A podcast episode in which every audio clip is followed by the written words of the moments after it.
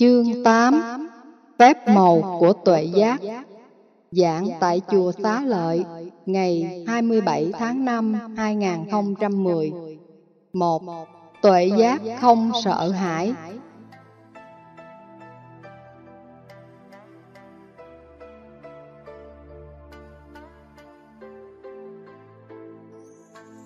Phần cuối cùng của bát nhã tâm kinh mà phần lớn các Phật tử Bắc Tông đều thuộc lòng qua các bản dịch hoặc các bản Hán Việt do Ngài Cưu Ma La Thập hay Ngài Huyền Trang Dịch đã đề cập đến phép màu của trí tuệ bát nhã ba la mật.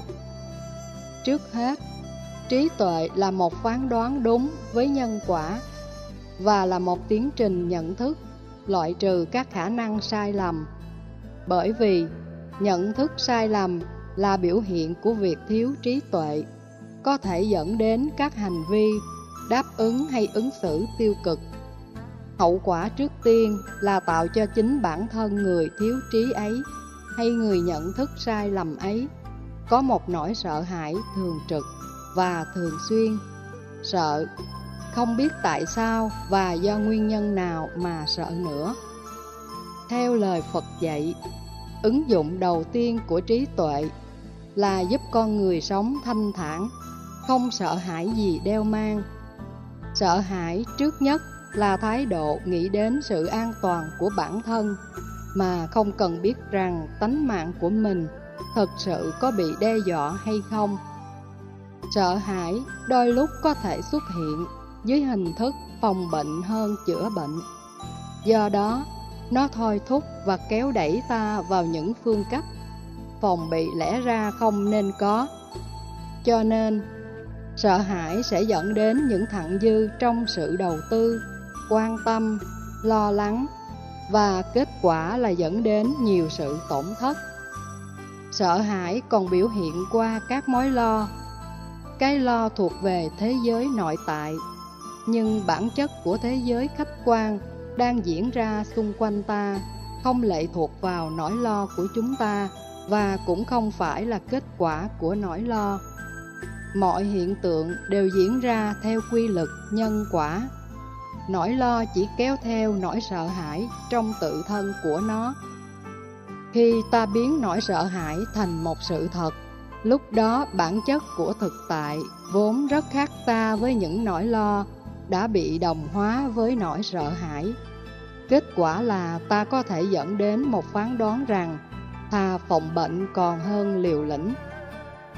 Phần cuối của bát nhã tâm kinh là một câu rất ngắn nhưng nội dung rất sâu. Bất kỳ ai có cơ hội trải nghiệm điều ấy trong đời sống sẽ tái tạo được nguồn năng lượng an vui, hạnh phúc mà đôi lúc mình bỏ quên hoặc đã bị nỗi sợ hãi vùi dập đến tận cùng của bế tắc. Tu tập bát nhã tâm kinh có phương pháp thì giá trị thiết thực mà ta đạt được là giải phóng khỏi mọi nỗi sợ hãi. Giá trị đó thực sự to lớn.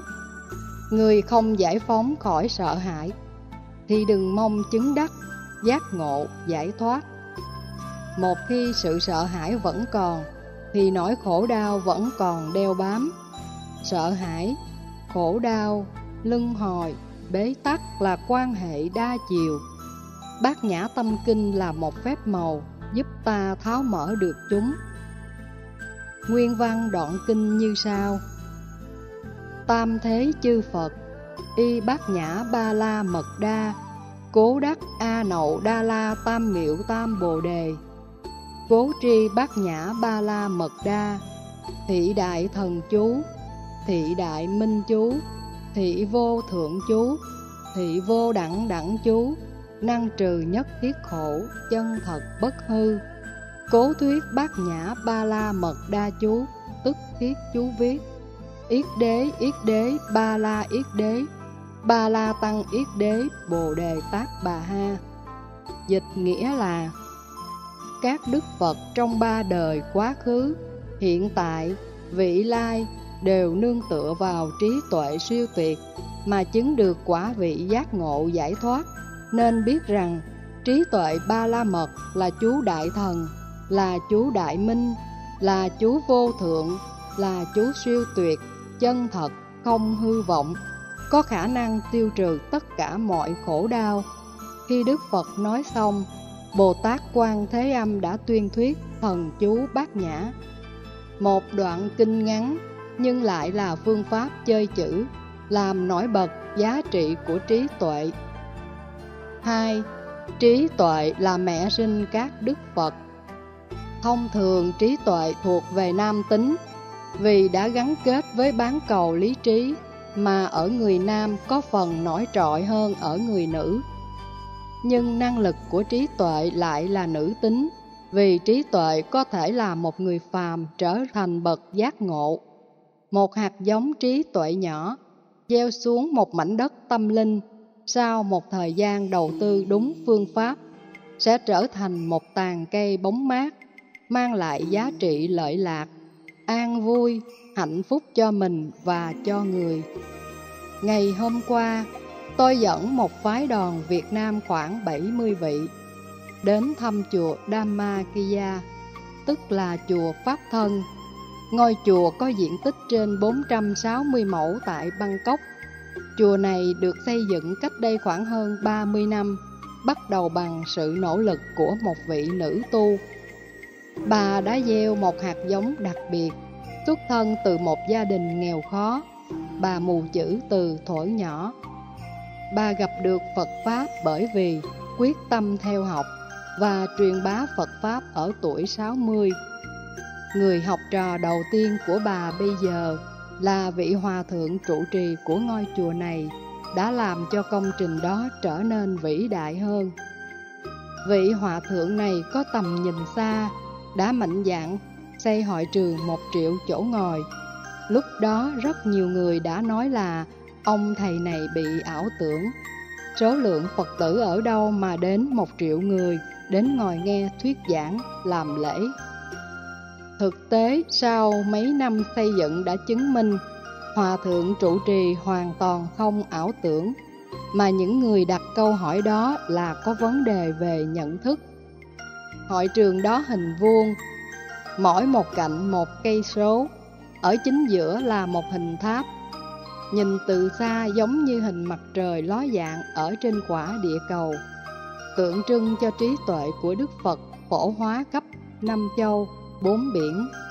Xung quanh mặt tháp tròn bằng đá đó có 300.000 tượng Phật, chiều cao 8 tấc, bề ngang 8 tấc và bên trong tháp đó có 700.000 tượng Phật, nâng tổng số 1 triệu tượng Phật. Khi tầm nhìn gắn kết với trí tuệ thì cũng với công sức đó, năng lực đó, thời gian đó, sự đầu tư đó, ta có thể phục vụ và làm lợi ích cho nhiều người hơn Vấn đề là ở tầm nhìn. Do đó, năng lực tuệ giác có khả năng giúp ta chuyển hóa được nhận thức, thái độ, cảm xúc, làm chủ được các hành vi một cách trọn vẹn, kể từ lời ăn, tiếng nói, suy nghĩ, việc làm, giao tế, ứng xử, vân vân. Người trí rũ bỏ được hết tham, sân, si và hướng đến an vui, hạnh phúc Tuệ giác có năng lực là khai sinh ra các đức Phật, đó là triết lý của Đại Thừa. Đại Thừa nâng lên một cấp giúp ta có cái nhìn rõ ràng hơn là ngoài mối quan hệ quyết thống. Tuệ giác là một năng lực đặc biệt mà ta có thể xem như là thánh mẫu, khai sinh ra sự giác ngộ của các đức Phật.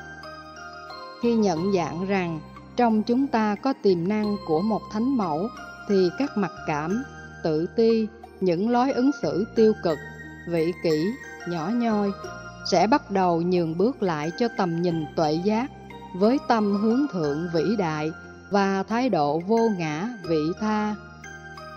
Phải có tầm nhìn lớn thì mới có được Phật sự lớn. Phải có tầm nhìn tuệ giác xa thì mới có thể độ tận chúng sinh. Nếu tầm nhìn giới hạn và nghĩ đến quyền lợi trước nhất là cho mình thì làm tới đâu vướng tới đó. Trong truyền thống Phật giáo Tây Tạng, trí tuệ còn được gọi là kim cương tam muội. Tam muội là thiền định, một năng lực mà sức bền vững của nó như là kim cương, có khả năng chặt đứt tất cả các loại kim loại. nhưng không có một kim loại nào có thể chặt đứt được nó. Tự giác là nguồn năng lượng đặc biệt đó, tức là số một trong tất cả mọi năng lực. Hành giả sống với tuệ giác có khả năng trải nghiệm được tánh không của thực tại, tức là tính chất vô ngã, vô thường diễn ra trong mọi sự vật, hiện tượng, từ điều nhỏ nhất cho đến điều lớn nhất. Nhờ vậy ta không vướng mắc vào mọi hiện tượng và sử dụng chúng như là công cụ, hỗ trợ chúng ta trong cuộc đời. Trước mọi biến cố ta vẫn sống bình an, không bị khổ đau. Mọi biến thiên diễn ra trong cuộc đời, ta hiểu được và không bị cuốn hút theo, đó là năng lực chuyển hóa của tuệ giác. 3. Trí tuệ là đỉnh cao nhất của sáu năng lực. Bồ Tát thực tập bố thí, trì giới, nhẫn nhục, tinh tấn và thiền định. Hành giả không trải nghiệm và sống với trí tuệ vẫn mãi mãi là một tín đồ chứ chưa phải là Phật tử. Tín đồ là người sống với niềm tin, niềm tin có giá trị của nó. Để được an vui, hạnh phúc thật sự, thì ta hãy trở thành Phật tử. Hiểu nôm na tức là Phật con. Là Phật con tức là năng lực tuệ giác có sẵn rồi, nhưng khả năng khai thác quảng Phật vẫn còn quá giới hạn. Tuệ giác Phật là một năng lực lớn, giúp ta khai thác quặng tâm, có giá trị an lạc lớn. Quặng Phật của chúng ta bị bỏ quên do vì ta thiếu phương tiện, thiếu đầu tư, thiếu phương pháp, thiếu tu tập. Tuệ giác sẽ giúp ta sang lấp được những mặt yếu kém đó, để khai thác quặng Phật trong ta một cách trọn vẹn. Trí tuệ là đỉnh cao của các pháp môn, giúp ta đi vào Phật Pháp bằng con đường ngắn nhất. Đại trí độ Phật Pháp bước vào bằng niềm tin và thành tựu bằng chánh kiến. Làm Phật con tốt hơn làm một tín đồ nhiều. Nhiều người không thích làm Phật con, thích làm tín đồ thôi. Có người vô chùa dừng lại ở lạy Phật, xin Phật cho bình an. Cũng tốt thôi nhưng uổng lắm. Phật sẵn sàng cho ta quặng Phật mà không sử dụng, lại chỉ thích dùng vài phước lộc đã thấy thỏa mãn rồi, như cho thằng bồm mâm soi bồm cười, chứ cho ba bò, chín trâu, cho gỗ liêm bồm không khoái, vì nhận thức của bồm mâm soi là số một, những cái khác quý hơn không phải là mối quan tâm của bồm Đến với Phật bằng góc độ tín đồ, ta trở thành thằng bồm và chỉ muốn có được mâm soi phước thôi. Trong khi đó là Phật con, tức là Phật tử, thì ta có đủ phước hơn mà đỉnh cao nhất là tuệ giác. Do đó, cố gắng làm sao để Phật con trở thành Phật cha, Phật mẹ. Lúc đó ta sử dụng được nguồn năng lực dồi dào mà đôi lúc ta không nghĩ rằng mình có. Vị nữ tu của chùa Dhammakaya có lẽ cũng không nghĩ đến một lúc ngôi chùa do bàn tay của bà xây dựng có sức chứa một triệu chỗ ngồi. Cách đây 37 năm, khi bà tiếp nhận lô đất 8 mẫu, chỉ có 5 Phật tử làm tín đồ thôi, và bây giờ đã trở thành nơi có vài ba triệu người đến tu tập.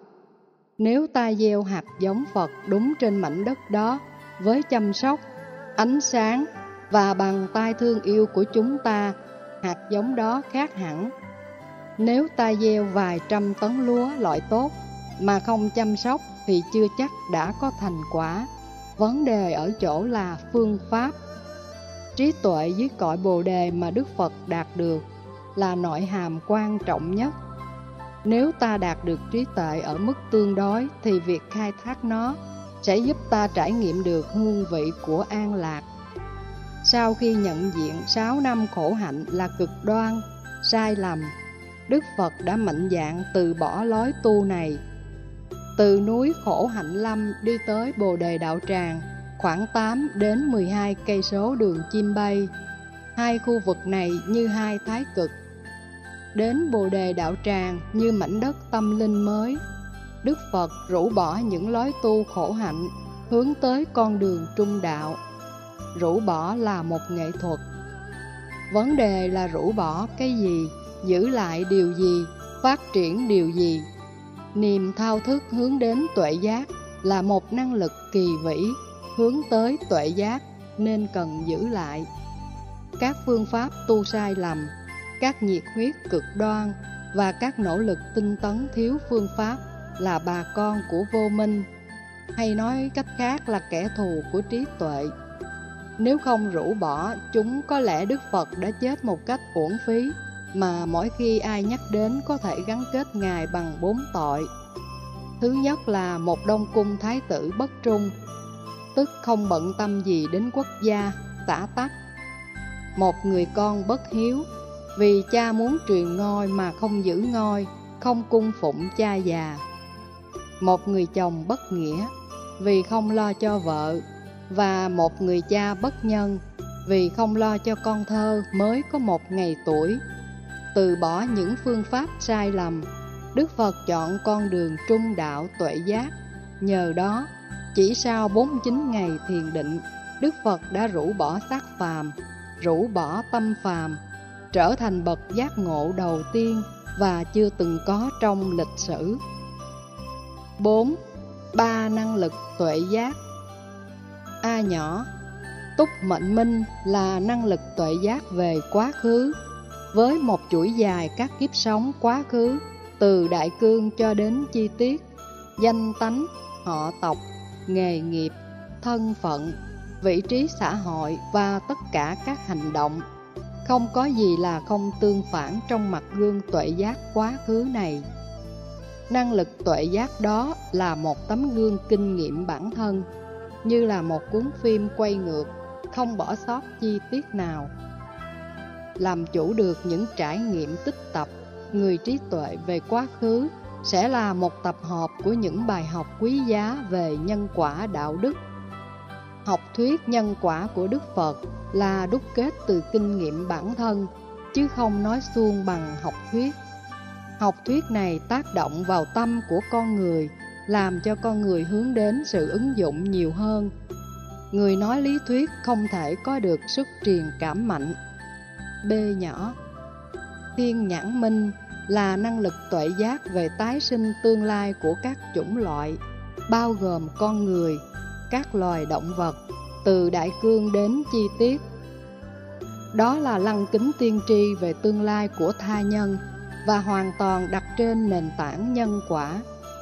Binh Pháp có câu Biết người biết ta, trăm trận trăm thắng Biết mình không rơi vào chủ quan Biết người ta nắm rõ được phương pháp Hai năng lực tuệ giác mà Đức Phật đạt được Là tuệ giác về quá khứ của bản thân, Tuệ giác về tương lai của tha nhân Giữa hai tuệ giác này có mối liên hệ về nhân quả Đức Phật lập nên con đường trung đạo dựa trên hai tuệ giác này và rất phù hợp với khoa học. Vì không có gì trong vũ trụ này thoát khỏi mạng lưới chằng chịt của nhân quả tê nhỏ, lậu tận thông Người chứng được năng lực tuệ giác này biết rằng mình đã kết thúc được vô minh, phiền não, khổ đau, khi năng lực chuyển hóa thanh lọc phiền não một cách trọn vẹn, thì tuệ giác tự động xuất hiện. Ví dụ, trong phòng khi bật công tắc đèn thì đèn phát sáng, bóng tối tự động biến mất. Ta không cần nỗ lực làm cho bóng tối bị mất. Khi ta có điện, có tăng phô, có con chuột, có công tắc, mà không bật công tắc, thì bóng tối vẫn hoàn viên bóng tối. Tuệ giác là công tắc để có thể xua tan bóng đêm vô minh, phiền não, lậu hoặc, nghiệp chướng, trần ô trong chúng ta và năng lực đó được gọi là lậu tận, tức kết thúc những gì đi ngược lại giải thoát. Đây là năng lực quan trọng nhất, ai sở hữu được lộ tận thông sẽ có được hai năng lực tuệ giác về quá khứ và tuệ giác về tương lai. Niềm thao thức hướng đến tuệ giác là nỗ lực kỳ vĩ trong kịch bản tâm trí của Đức Phật. Chính năng lực này đã sinh khởi ba minh của Đức Phật.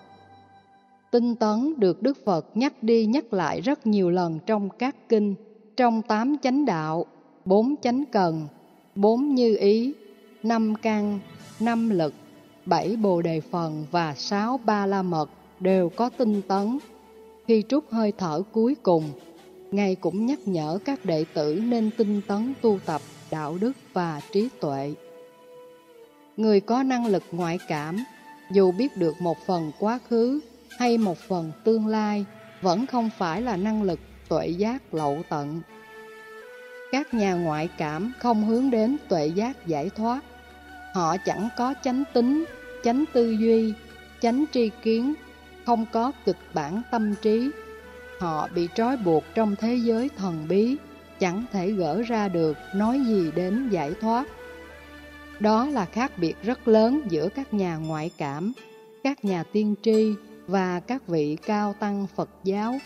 Rất nhiều người vẫn còn mơ hồ khi nghĩ rằng các nhà ngoại cảm nổi tiếng như Phan Thị Bích Hằng, Nguyễn Thị Phương là những vị thánh, đó là một ý nghĩ sai lầm. Nhà ngoại cảm thường trải qua cảm xúc khổ đau mà muốn chết vì họ đang tiếp xúc với hai thế giới, con người và thế giới của ma, những người chưa siêu.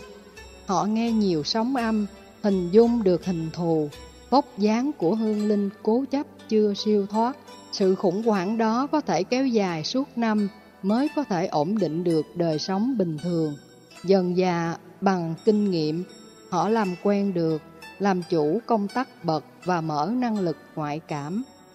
Năng lực tuệ giác lậu tận giúp ta sử dụng được kiến thức quá khứ, kiến thức tương lai, theo nhân quả và không vướng mắc vào bất kỳ hiện tượng nào, không làm bất kỳ ai sợ hãi.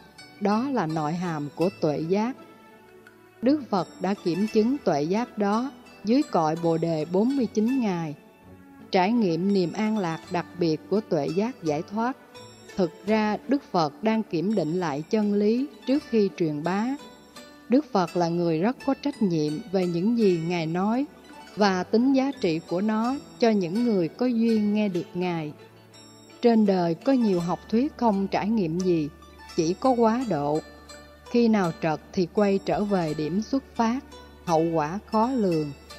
Đức Phật trải nghiệm chân lý bằng cách kiểm chứng lại trong suốt 49 ngày. Đó là bài học rất đáng trân trọng từ Đức Phật. 5. Tuệ giác là phép màu Vấn đề quan trọng trong bản kinh này là trí tuệ là một phép màu nhiệm. Ngôn ngữ của kinh văn là đại thần chú Chữ thần ở đây được hiểu theo hai nghĩa. Nghĩa đen là một vị thần, phần lớn là các vị thiện thần như thần Kim Cương, Tứ Đại Thiên Vương, thần Hộ Pháp, thần Tiêu Diện Đại Sĩ, mà phần lớn các ngôi chùa Bắc Tông thường thờ. Nghĩa bóng, Đại Thần Chú có nghĩa là trí tuệ là một phép màu lớn, Trí tuệ là một phép màu vì năng lực của nó có thể chuyển hóa khổ đau. Ngôn ngữ bát nhã thường dùng biểu tượng hơn là nghĩa đen. Đại thần chú là thần chú vĩ đại của trí tuệ như một phép màu nhiệm. Đây là nghệ thuật chơi chữ đặc biệt của Đức Phật. Thần chú Đại Bi, Thập chú, Ngũ Bộ chú hay Án Mani Bát Di Hồng của Phật giáo Tây Tạng thường được các tín đồ khác với Phật con quan niệm là tên của các vị thiện thần. Đọc danh hiệu của các vị thiện thần thì các vị thiện thần nghĩ mình biết ơn họ nên phù hộ. Mỗi khi có chuyện gì đều kêu gọi, khẩn cầu thần linh mong giảm nhẹ khổ đau. Tín ngưỡng này thiếu cơ sở nhân quả. Trí tuệ ba la mật là đại thần chú. Nếu ta đổi vị trí của hai vế, Đại thần chú Yết đế Yết đế, Ba la, Yết đế, Ba la tăng, Yết đế, Bồ đề tát, bà ha Là năng luật tuệ giác lớn. Như vậy, ta lệ thuộc vào các thần linh. Ở đây, Đức Phật đặt ngược cấu trúc lại. Trí tuệ ba la mật tuyệt hảo như phép màu nhiệm vĩ đại. Nói cách khác, chỗ nào có tuệ giác ba la mật, chỗ đó có an vui, hạnh phúc, có phép màu, có sự chuyển hóa, có sự làm mới, có sự thay đổi nghiệp. và do vậy ta trở thành con người an vui, hạnh phúc. Vì vậy, trong bát nhã tâm kinh, không có thần chú theo kiểu tên của thiện thần nào hết. Trong tiếng Sanskrit, câu Gate Gate Paragate Parasangate Bodhiswaha là một câu có nghĩa, không phải tên của thần. Nghĩa đen của thần chú này là vượt qua, vượt qua, vượt qua bên kia, vượt qua hoàn toàn an trú trong giác ngộ. Ở đây, Đức Phật đã sử dụng mệnh lệnh cách thúc giục chúng ta đi vào quỹ đạo của tuệ giác, để ta giải phóng mình khỏi ách nô lệ của các thần linh mà do vô minh và nỗi sợ hãi đã làm ta phải bị lệ thuộc.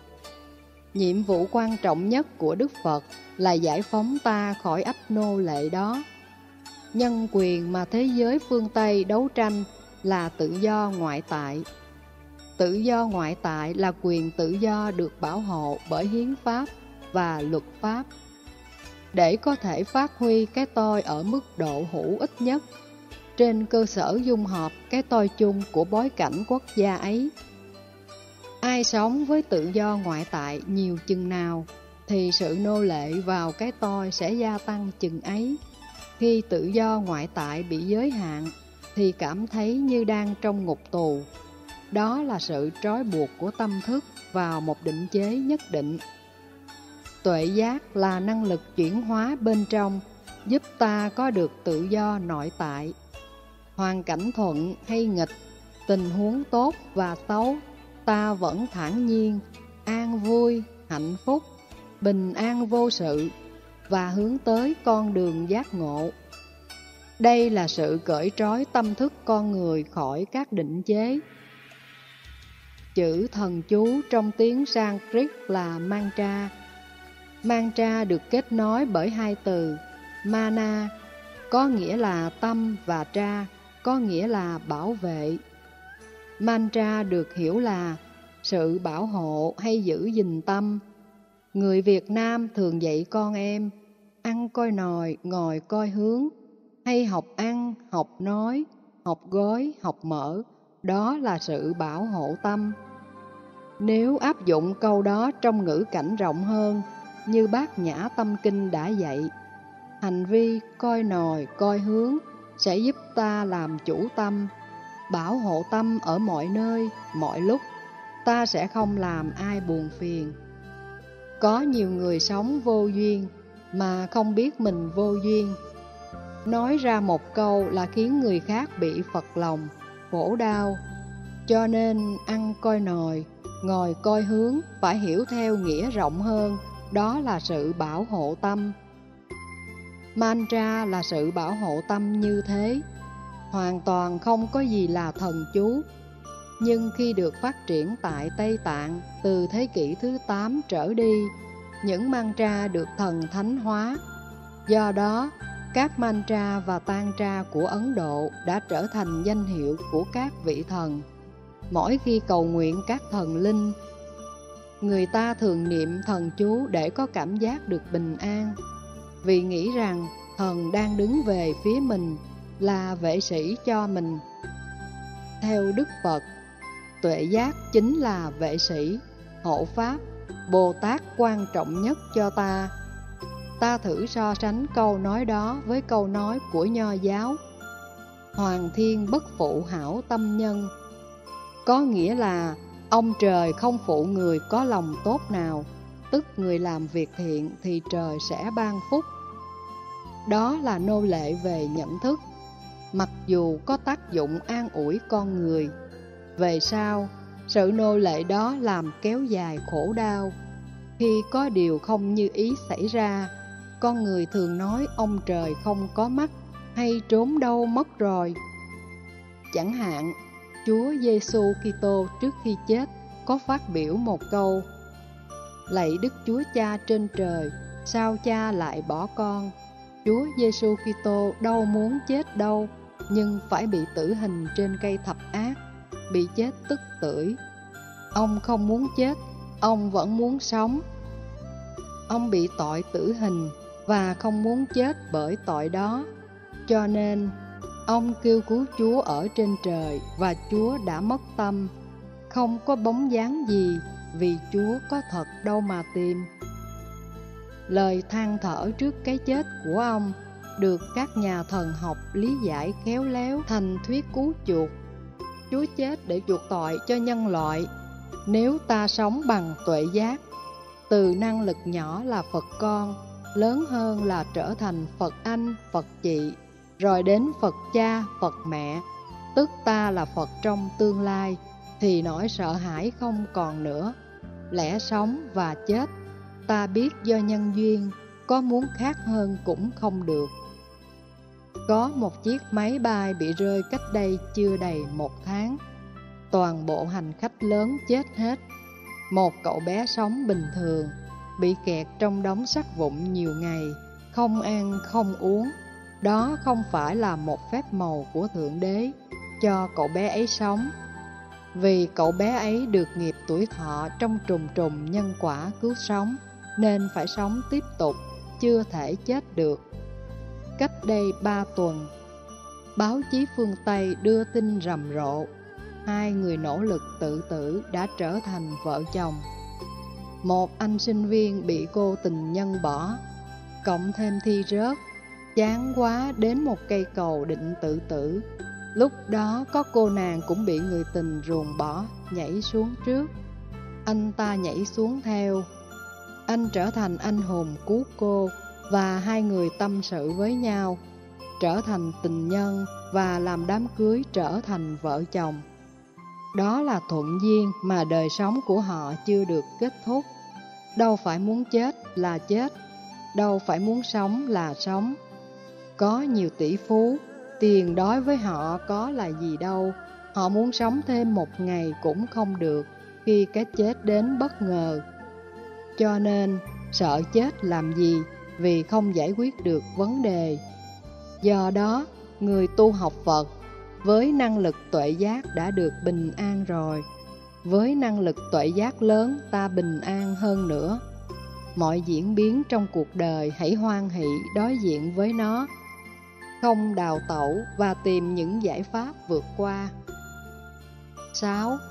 Tuệ giác ba la mật khác Trí tuệ ba la mật còn được định nghĩa bằng ba năng lực khác là chú đại minh, chú vô thượng và chân thật bất hư.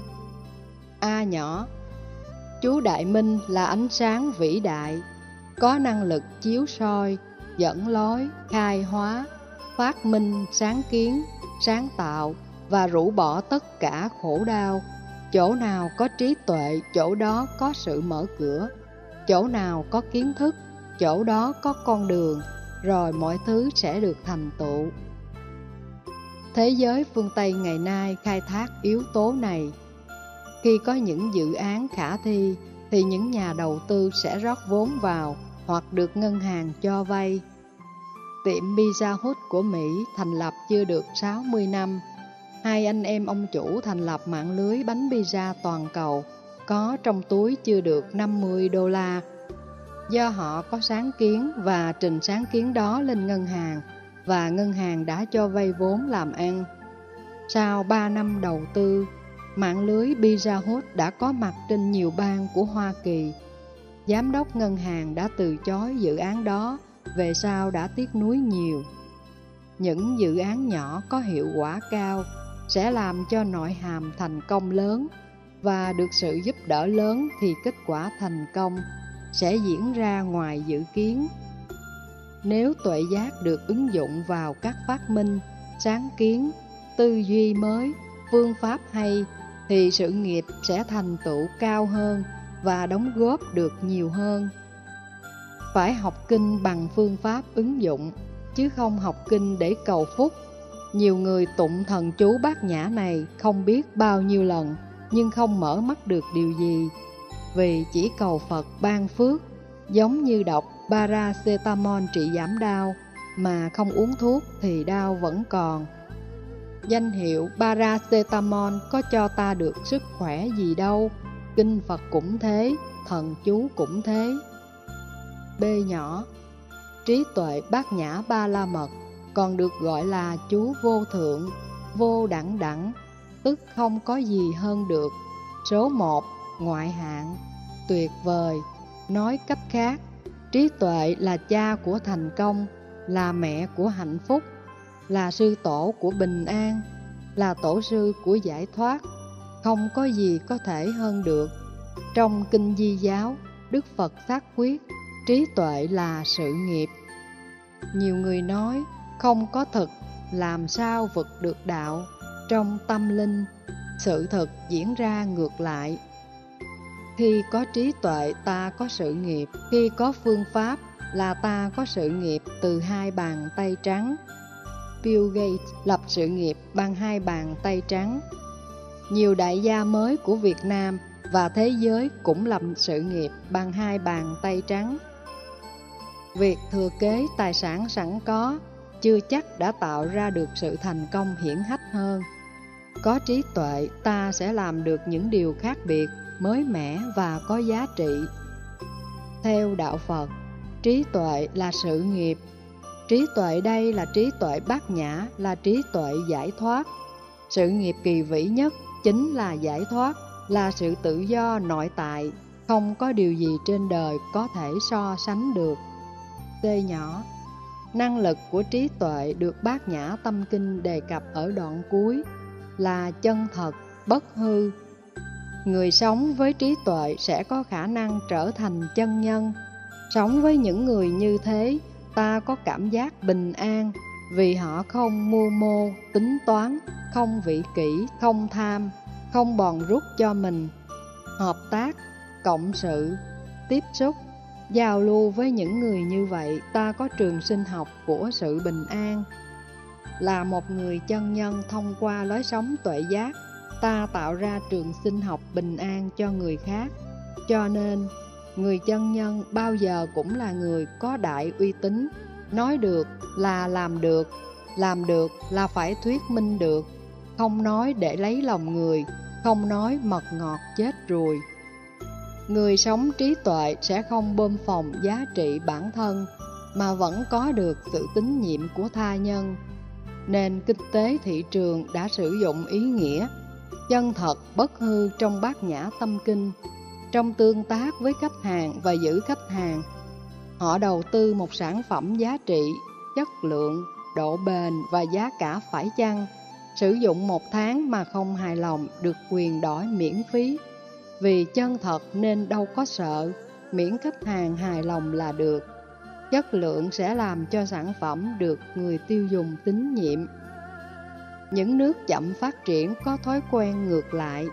Người bán nghĩ rằng không biết có cơ hội gặp khách hàng này lần thứ hai. Bây giờ chém được thì chém, cho nên trên hàng hóa thường ghi câu Hàng đã bán rồi, không được đổi hoặc trả lại. Người chân thật thì không sợ, khi sản phẩm có giá trị thực sự sau khi mua về, khách hàng đổi lại làm gì? Mất thời gian. Trong thương trường, nếu không có uy tín là tự đào mồ chôn, không có trí tuệ chân thật thì ta không có chỗ đứng. Có ngồi lên, người khác cũng đè mình xuống. Có khiêm tốn núp mình xuống, người ta cũng nâng mình lên thôi. Đó là chân thật bất hư. Bất hư có nghĩa là không lừa dối, không rỗng tết, không thùng rỗng kêu to. Nội hàm như thế nào thì được thể hiện bằng ngoại vi như thế đó. Nội dung như thế nào, hình thức thể hiện ra như thế đó. Phần lớn ta có thói quen, bên trong không có gì, nhưng bên ngoài thể hiện ra ngon. Người Việt Nam dù nghèo khó, đến những ngày lễ thì ăn mặc sang trọng, tưởng như giàu có, còn người Trung Hoa hiền rừng, bạc biển, ở trong nhà nứt vách đổ tường nhưng ăn mặc toàn xỉn như người bình thường, khoe và giấu là hai phong cách sống. Người Việt chú trọng hình thức, xả láng, ngày mai tính sao cũng được. Người Tàu biết thủ, nội hàm bên trong quan trọng hơn ngoại vi bên ngoài. Sống với tuệ giác, ta có được giá trị chân thật bất hư, nên diệt trừ tất cả khổ ách Khổ ách do hư vọng mà có, khổ ách do sợ hãi mà hình thành, khổ ách do tham sân si mà hiện hữu. Chỗ nào còn phiền não, nghiệp chướng thì chỗ đó có tất cả những hoạt dụng ngược lại với trí tuệ. Khi sống với trí tuệ thì khổ ách tan hết.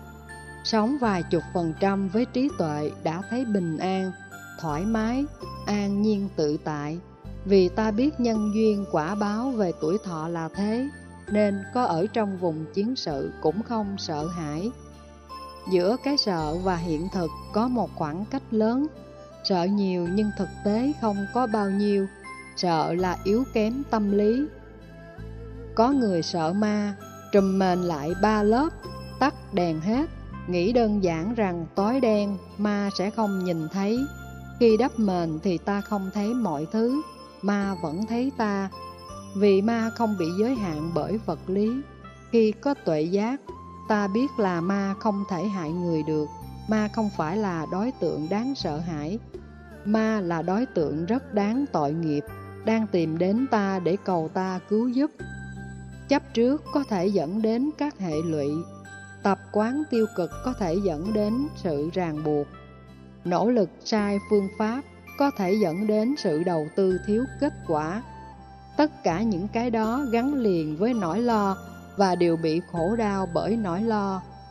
Tuệ giác sẽ giúp ta rũ bỏ được chúng một cách an toàn. Tôi kính đề nghị, mỗi nhà nên có hai sọt rác, một sọt rác ở khu vực sau nhà và một ở chỗ nào đó thuận lợi. Chẳng hạn ở nơi làm việc, những vật vô dụng như giấy nháp Tao quăng vào sọt rác vì để chật nhà, chật chỗ.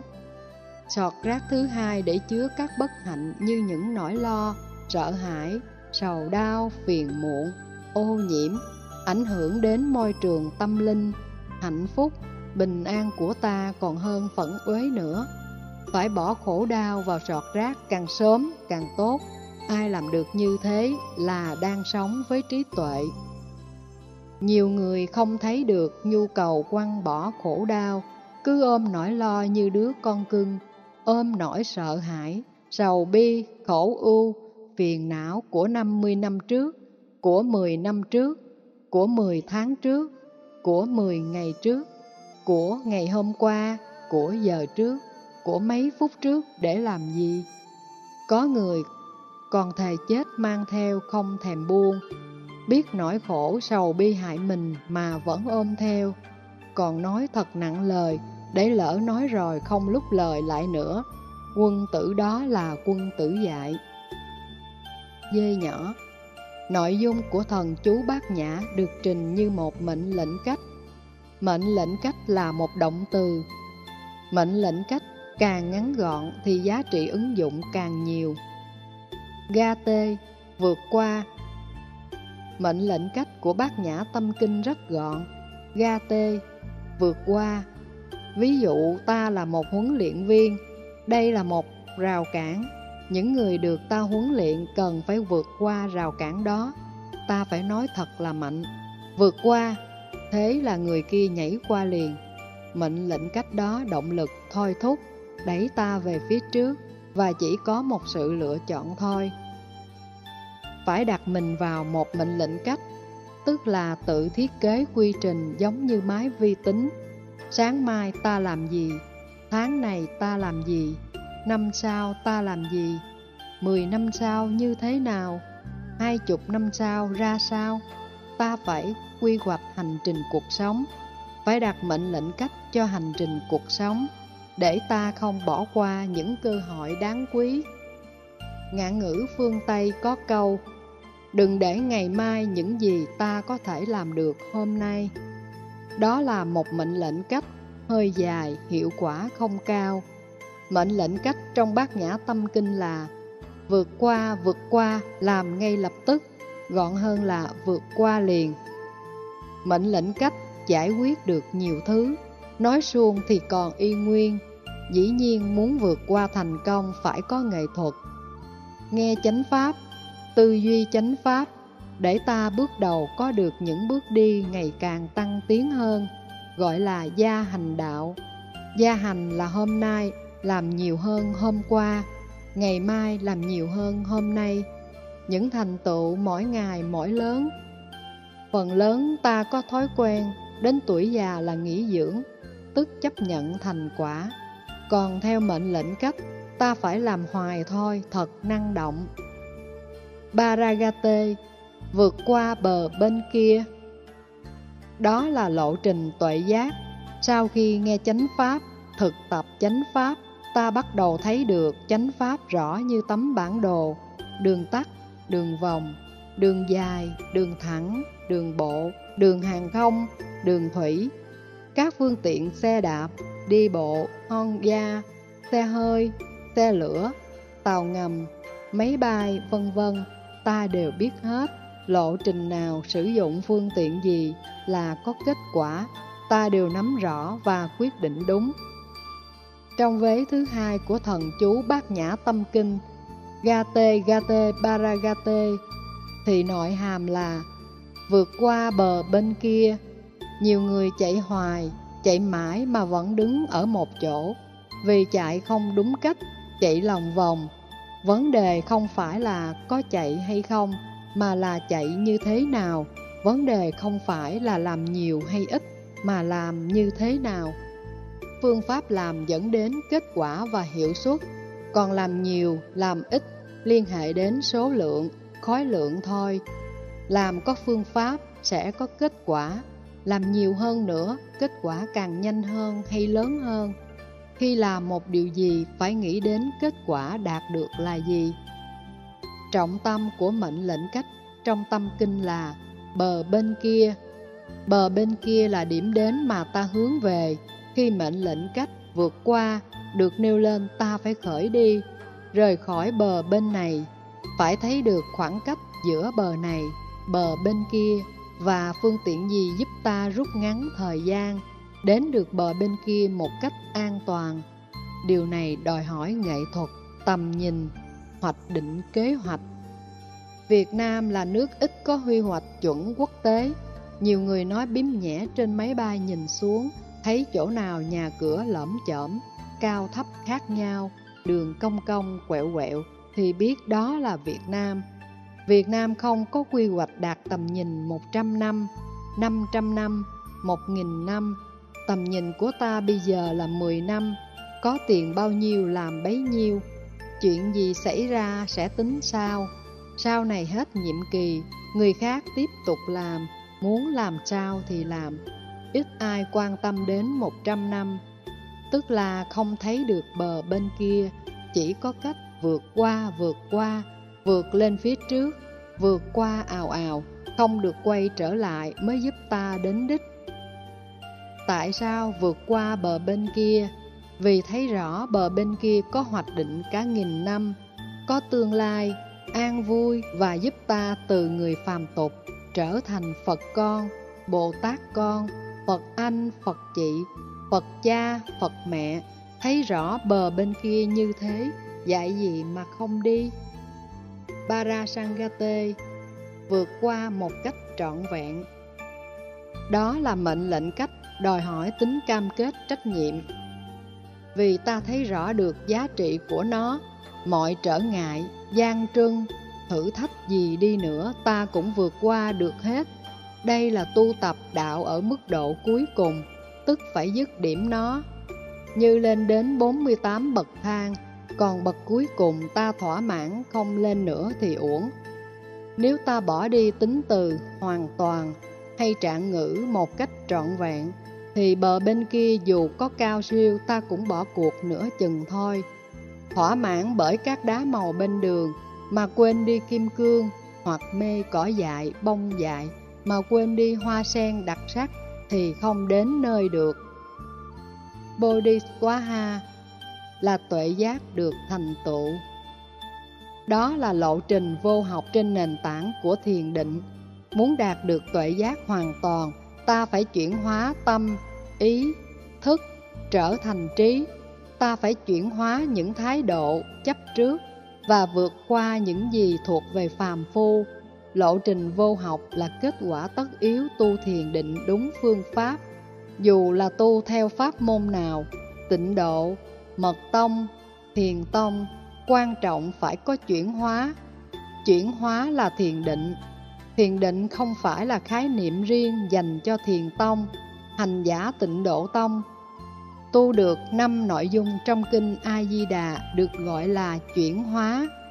Đó là căn lành nhiều, không còn tham, sân, si, phước báo nhiều, tức vạn thiện công đức. Nhân duyên lành tốt nhiều, tức tạo được điều kiện cho người khác cùng tu. Quán sát tuệ giác nhiều và cuối cùng là nhất tâm bất loạn Năm nội dung này tạo nên được năng lực chuyển hóa, đó được gọi là thiền định, cho nên tu tịnh độ cũng là thiền. Theo mật tông, nếu như ta hiểu thần chú là phương tiện cột tâm giúp ta dừng trụ, chứ không phải cầu nguyện để các thần ban phước, ta có năng lực chuyển hóa tâm một cách tương tự. Trong tâm kinh không có câu thần chú nào hết, Đức Phật khéo lắm, sử dụng mệnh lệnh cách nhằm khích lệ việc hành trì tu tập thôi. Trong các nghi thức do tôi dịch và soạn, không có chú Đại Bi. Bát Nhã Tâm Kinh là thần chú duy nhất được chúng tôi giữ lại trong các nghi thức, vì đó là một mệnh lệnh cách của hành trì. Vượt qua, vượt qua, vượt qua bờ bên kia, vượt qua hoàn toàn an trú trong tỉnh thức. Khi giữ lại nguyên ngữ âm của tiếng Sanskrit Gate, Gate, Paragate, Parasangate, Bodhiswaha. Tôi muốn nhấn mạnh hiệu ứng của nguyên ngữ, chứ đọc Yết đế, yết đế, ba la yết đế, ba la tăng yết đế, bồ đề tát bà ha. Không ai biết gì đâu, vì xa lạ với nguyên ngữ. Tiếng Trung Hoa không thể hiện phiên âm chuẩn được tiếng Sanskrit. Tiếng Việt chúng ta có thể phiên âm đúng các tiếng nước ngoài, ngay cả những phụ âm kép khó đọc. Người Việt Nam vẫn đọc được. Tiếng Việt có 6 thanh, trong khi tiếng Trung Quốc chỉ có 4 thanh. Cho nên, ta có thể chuyển tải thanh của các ngôn ngữ trên toàn cầu một cách chuẩn. Đọc yết đế, yết đế, đâu có gần với gate, gate đâu. Tiếng Sanskrit ra sao mình đọc y hệt vậy. Gate, Gate, Paragate Parasangate Bodhiswaha Có khác gì người Ấn Độ đâu. 7. Kết luận. Sống với năng lực tuệ giác Giá trị đầu tiên là rũ bỏ mọi sợ hãi. Sợ hãi là gốc rễ của mọi khổ đau Nhiều lúc ta không để ý tới. Do vì sợ hãi mà có nhiều người đã là Phật tử rồi vẫn thờ quan công mẹ sanh, mẹ độ, cửu thiên huyền nữ, bà chúa tứ, thần tài, thổ địa táo quân. Do vì sợ hãi, rất nhiều Phật tử đến ngày dỗ cha, dỗ mẹ, dỗ người thân thương, vẫn còn đốt giấy vàng mã, nhà giấy hình nộm. Đây là nghiệp phá tài sản. Sau này sẽ trở thành kẻ nghèo khó, vì có tiền mà không giúp người khác, đốt cháy hết Do vì sống trong sợ hãi nên vẫn còn nhiều người nói Trời ơi, tức than vãn với người không có thật. Học tuệ giác bát nhã quan trọng nhất là rũ bỏ được nỗi sợ hãi. Không có sợ hãi sẽ có bình an, hạnh phúc Bởi vì tâm bình, thế giới bình. Có sợ hãi, tâm không được bình an. Tâm không bình an sẽ khởi lên phải ganh tị, hơn thua, đối đầu, tranh luận, loại trừ, tự đề cao mình lên, độc quyền, độc đoán, chuyên chế trong cai trị, rồi phải hạn hẹp các quyền tự do của người khác. Nguồn gốc của mọi khổ đau nằm ở vô minh và sợ hãi. Bát Nhã Tâm Kinh dạy ta giải quyết trực tiếp nỗi sợ hãi bằng trí tuệ. Nếu ai làm được như thế, thì việc đọc thuộc lòng và hành trì Bát Nhã Tâm Kinh hoàn toàn không uổng ích. Đọc mà tính công như tôi đi chùa được 20 năm, tụng một ngày bốn thời, không biết bao nhiêu thần chú, Gate, Gate, Paragate, Parasangate, Bodhiswaha thì không được gì hết. Đọc một câu mà hiểu rồi ứng dụng thì khổ đau được kết thúc.